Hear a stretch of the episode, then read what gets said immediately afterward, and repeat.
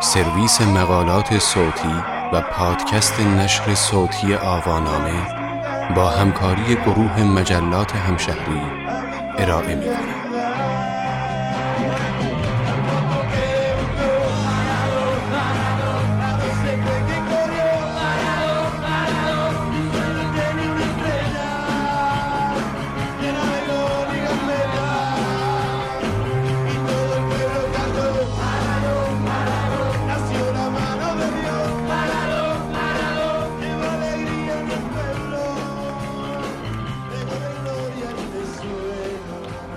سر دیگو مارادونا را برایم بیاور. این عنوان یادداشتی است به قلم مازیار فکری ارشاد که در شماره 124 مجله سینمایی همشهری 24 در دیماه 1399 منتشر شده است. من پژمان رمضانی هستم. تصویر مارادونا در سینما تو می‌دونی من از چیه مارادونا خوشم میاد؟ از اینکه تو زندگیش هیچ وقت واقعیت و رویا براش مرز نداشت.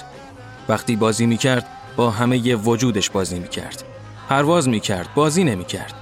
وقتی معتاد شد، یک کوه کوکائین میریخ جلوش ده بکش. همه چیزو تا تهش می‌رفت. خودشو لوس نمی‌کرد. همش برای این بود که واقعیت و رویا براش مرز نداشت. اگه هم داشت، اون نمی‌تونست مرزشون رو تشخیص بده. دیالوگی از فیلم من دیگو مارادونا هستم ساخته بهرام توکلی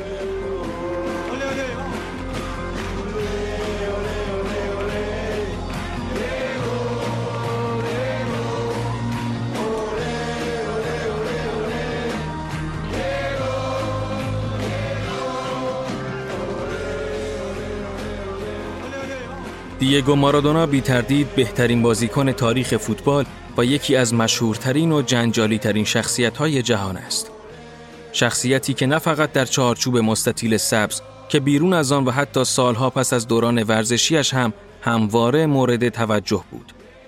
حتی کسانی که علاقه به فوتبال ندارند و بازی های او را ندیدند هم دست کم با نام و چهرهش آشنا هستند. پس دور از ذهن نیست که سینما همواره به او و زندگی پرفراز و نشیبش توجه ویژه‌ای داشته باشد. هرچند تجربه ثابت کرده فیلم هایی با محوریت ورزش فوتبال به خصوص اگر صحنه هایی از مسابقات را در خود داشته باشند باورپذیر و جذاب عذاب در نمی آیند. اما باز هم ساختن فیلم داستانی و مستند درباره این اسطوره تازه در گذشته جهان فوتبال مورد توجه سینماگران بوده و هست. پنجم آذر ماه سال 1399 مارادونا در 60 سالگی درگذشت. به این بهانه نگاهی گذرا به فیلم هایی که درباره یا با حضور دیگو مارادونا ساخته شده میاندازیم. سریال ها چند سریال آرژانتینی از حضور مارادونا در نقش خودش و به شکلی کوتاه بهره گرفتند. از مهمترین آنها می توان به مجموعه ای با نام جنجالی سر دیگو مارادونا را برایم بیاور اشاره کرد که سه سال پیش تولید شد و از تلویزیون آرژانتین روی آنتن رفت. نام این مجموعه ارجایی بود به فیلم کالت دهه هفتادی سمپکینپا با نام سر آلفردو گارسیا را برایم بیاور. سال گذشته نتفلیکس هم دست روی این شخصیت گذاشت و مینی سریالی هفت قسمتی با نام مارادونا در سینالوآ تولید کرد. داستان مجموعه از این قرار است که یک تیم محلی مکزیکی در غر جدول لیگ دست و پا می‌زند تا اینکه مارادونا به عنوان مربی جدید تیم برگزیده می شود و با آمدن او اوضاع تغییر می کند. او بازیکنان قدیمی و بیانگیزه را کنار می‌گذارد و به جوانهای جاه طلب میدان می‌دهد و تیم را در جدول مسابقات بالا می کشد. به روایت مارکو ریزی سال 2003 مکارای ایوانی بازیگر و کارگردان ایتالیایی به دلیل ارادت و علاقه شخصی فیلمی با نام مارادونا ساخت که تقریبا هیچ کس آن را ندیده و حتی در سایت مستطاب بی هم رد و اثری از آن به چشم نمی‌خورد. دو سال بعد فیلمی با عنوان عشق به مارادونا در آرژانتین ساخته شد. فیلم داستان زندگی پسری است که در فقر بزرگ شد و به ستاره بیبدیل در دنیای ورزش مبدل شد. موضوع رفتن به کوبا و ترک اعتیاد و بازگشت دوباره به زندگی هم یکی از بخشهایی است که در این فیلم به آن پرداخته شده است. مارسلو لاوینتمن کارگردانی فیلم را بر عهده داشته است. فیلم مهم دیگری که به زندگی مارادونا پرداخته، مارادونا دست خدا نام دارد که مارکو ریزی آن را در ایتالیا ساخت. ماجرای دست خدا را تقریبا همه فوتبالی ها می دانند. همان توپی که مارادونا در جام جهانی 1986 با دست وارد دروازه انگلستان کرد و این تیم را از رسیدن به نیمه نهایی باز داشت. همان گلی که در بهبوهه تنشهای پس از جنگ انگلیسی ها و آرژانتینی ها بر سر جزایر فالکلند به ثبت رسید و مارادونا آن را دست انتقام خداوند از انگلیسی ها دانست.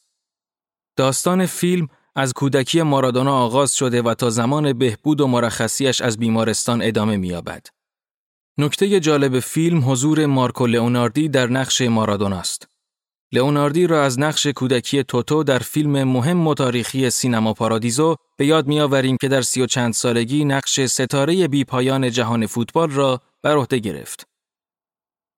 به روایت پاولو سورنتینو پاولو سورنتینو فیلمساز برجسته ایتالیایی علاقه ویژه‌ای به مارادونا دارد. خودش در این زمینه می‌گوید زمانی که تنها 16 سال داشتم پدر و مادرم را در یک حادثه در خانه کوهستانی از دست دادم. من همیشه همراه با آنها به کوهستان می رفتم اما در زمان حادثه برای تماشای بازی مارادونا در باشگاه فوتبال ناپولی با پدر و مادرم همراه نشدم و همین موضوع جان مرا نجات داد. بله، این موضوع حقیقت دارد که برخی منتقدان مارادونا را نشناختند. آمریکایی ها اطلاعات زیادی درباره فوتبال ندارند. حتی یکی از همکاران آمریکایی من در فیلم جوانی نمی‌دانست که مارادونا کیست. با چنین پس زمینه مشخص است که سورنتینو عاقبت به اسطوره کودکی و نوجوانیش پیشنهاد حضور در نقشی گذرا در فیلم پرسر و صدایش یعنی جوانی را بدهد. سورنتینو جوانی را در سال 2015 ساخت و با آن در بخش مسابقه جشنواره کن حضور یافت و نامزد اسکار و بفتای بهترین فیلم خارجی زبان شد. در صحنه ای از فیلم دیگو مارادونا را می‌بینیم که از فرط چاقی در حال انفجار است. شکمش به شکلی اقراغالود بزرگ است و دارد با یک توپ تنیس روپایی می‌زند و مهارت‌های فوتبالی خود را در حوالی 55 سالگی به رخ می‌کشد. لحظه ای بعد مارادونا نفس نفس زنان کنار شخصیت‌های اصلی فیلم یعنی مایکل کین و هاروی کایتل می رود که دارند در مورد چپ دست بودن یک پسر بچه با استعداد حرف می‌زنند. مارادونا می‌گوید منم چپ دستم و مایکل کین انگلیسی با نگاهی پرغضب به او می‌گوید همه دنیا می‌دونن که تو چپ دستی. اما حکایت سورنتینو با مارادونا به همینجا ختم نمی شود. این فیلمساز معتبر ایتالیایی در مرحله پیش تولید فیلمی با نام دست خدا قرار دارد. سابقه علاقه سورنتینو به مارادونا و انتخاب این لقب برای نام فیلم علا رقم این که سورنتینو اصرار دارد فیلم را در سکوت خبری کلید بزند، جنجالهایی پیرامون آن ایجاد کرده است.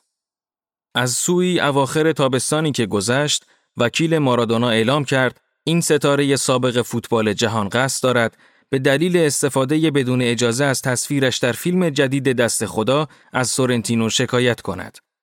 از سوی دیگر نتفلیکس تاکید کرد که دست خدا یک فیلم ورزشی و درباره مارادونا نیست و در واقع روایتگر داستانی شخصی درباره جوانی سورنتینو کارگردان و نویسنده فیلم در دهه 1980 میلادی در شهر ناپل ایتالیا است. یعنی درست زمانی که مارادونا ستاره تیم فوتبال ناپولی بود. به روایت امیر کوستوریتسا مارادونا به روایت کوستوریتسا نام مستندی است که امیر کوستوریتسا فیلمساز نامدار سرب در ستایش مارادونا ساخت. این فیلم مستند که کوستوریتسا فیلمساز موفق و محبوب جشنواره های ونیز، کن و برلین آن را در سال 2008 ساخت، میکوشد تصویری همه جانبه از انسانی به نام دیگو مارادونا ارائه دهد و در این زمینه کاملا موفق است. فیلمی که بارها در سراسر جهان دیده شد و بسیاری از مردم جهان با آن توانستند به شناختی عمیقتر از اسطوره جهان فوتبال دست یابند. خود کوستوریتسا در این زمینه می‌گوید من در زندگیم چند بار به دنیا آمدم و یکی از آنها زمانی بود که مستند مارادونا را ساختم. کوستوریتسا در این فیلم مستند زندگی مارادونا را از سه منظر متفاوت واکاوی می کند. مارادونای فوتبالیست، مارادونایی که گاهی به سیاست نزدیک شد و مارادونایی که در اعتیاد غرق شد. فیلم میکوشد نگاهی منتقدانه به زندگی و عملکرد مارادونا بیاندازد اما راستش را بخواهید کوستوریتسا چنان نگاه شیفتواری به مارادونا دارد که فیلم در جاهایی به یک ستایشنامه تمام ایار بدل شده است. خود کوستوریتسا از خاطرات عجیبش در زمان ساخت فیلم به این نکته اشاره می کند که با خود مارادونا هماهنگی های لازم برای فیلم برداری صورت می گرفت اما او فیلمساز و گروهش را ساعتها فقط جلوی در خانه اش معطل می کرد و بعد هم از خانه بیرون می آمد سلامی می گفت و بدون هیچ توضیحی سوار خودرویش می شد و می رفت. بی توجه به آنکه فیلمساز امیر کوستوریتسا است. کسی که دو بار نخل طلای جشنواره کن را به خانهاش برده و در عالم سینما برای خود غولی به شمار می رود. به روایت آسف کاپادیا آسف کاپادیا فیلمساز ناماشنای بریتانیایی سال گذشته مستندی با نام مارادونا ساخت که بخش ویژه‌ای از زندگی استوره یعنی دوران حضورش در باشگاه ناپولی ایتالیا، آشنایی و نزدیکیش با سران مافیا و مشکلاتی که در ادامه این دوستی به آن دست و پنجه نرم کرد را پوشش می دهد. کاپادیا در این فیلم مستند به ظهور و سقوط مارادونا در این حرفه پرچالش می پردازد.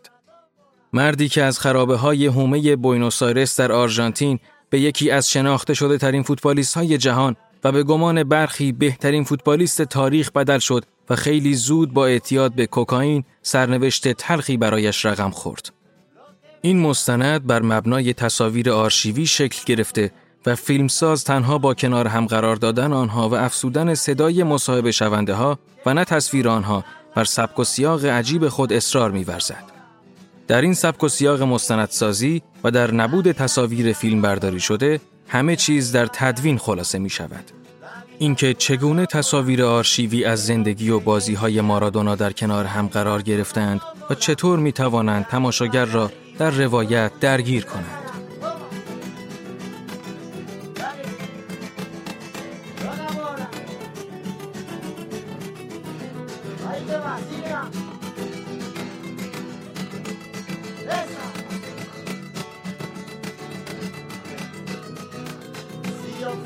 Maradona, viviría como él, porque el mundo es una bola que se viva flor de piel. Si yo fuera Maradona y un partido que gana, si yo fuera Maradona y una mano en el altar, la vida es una tómbola.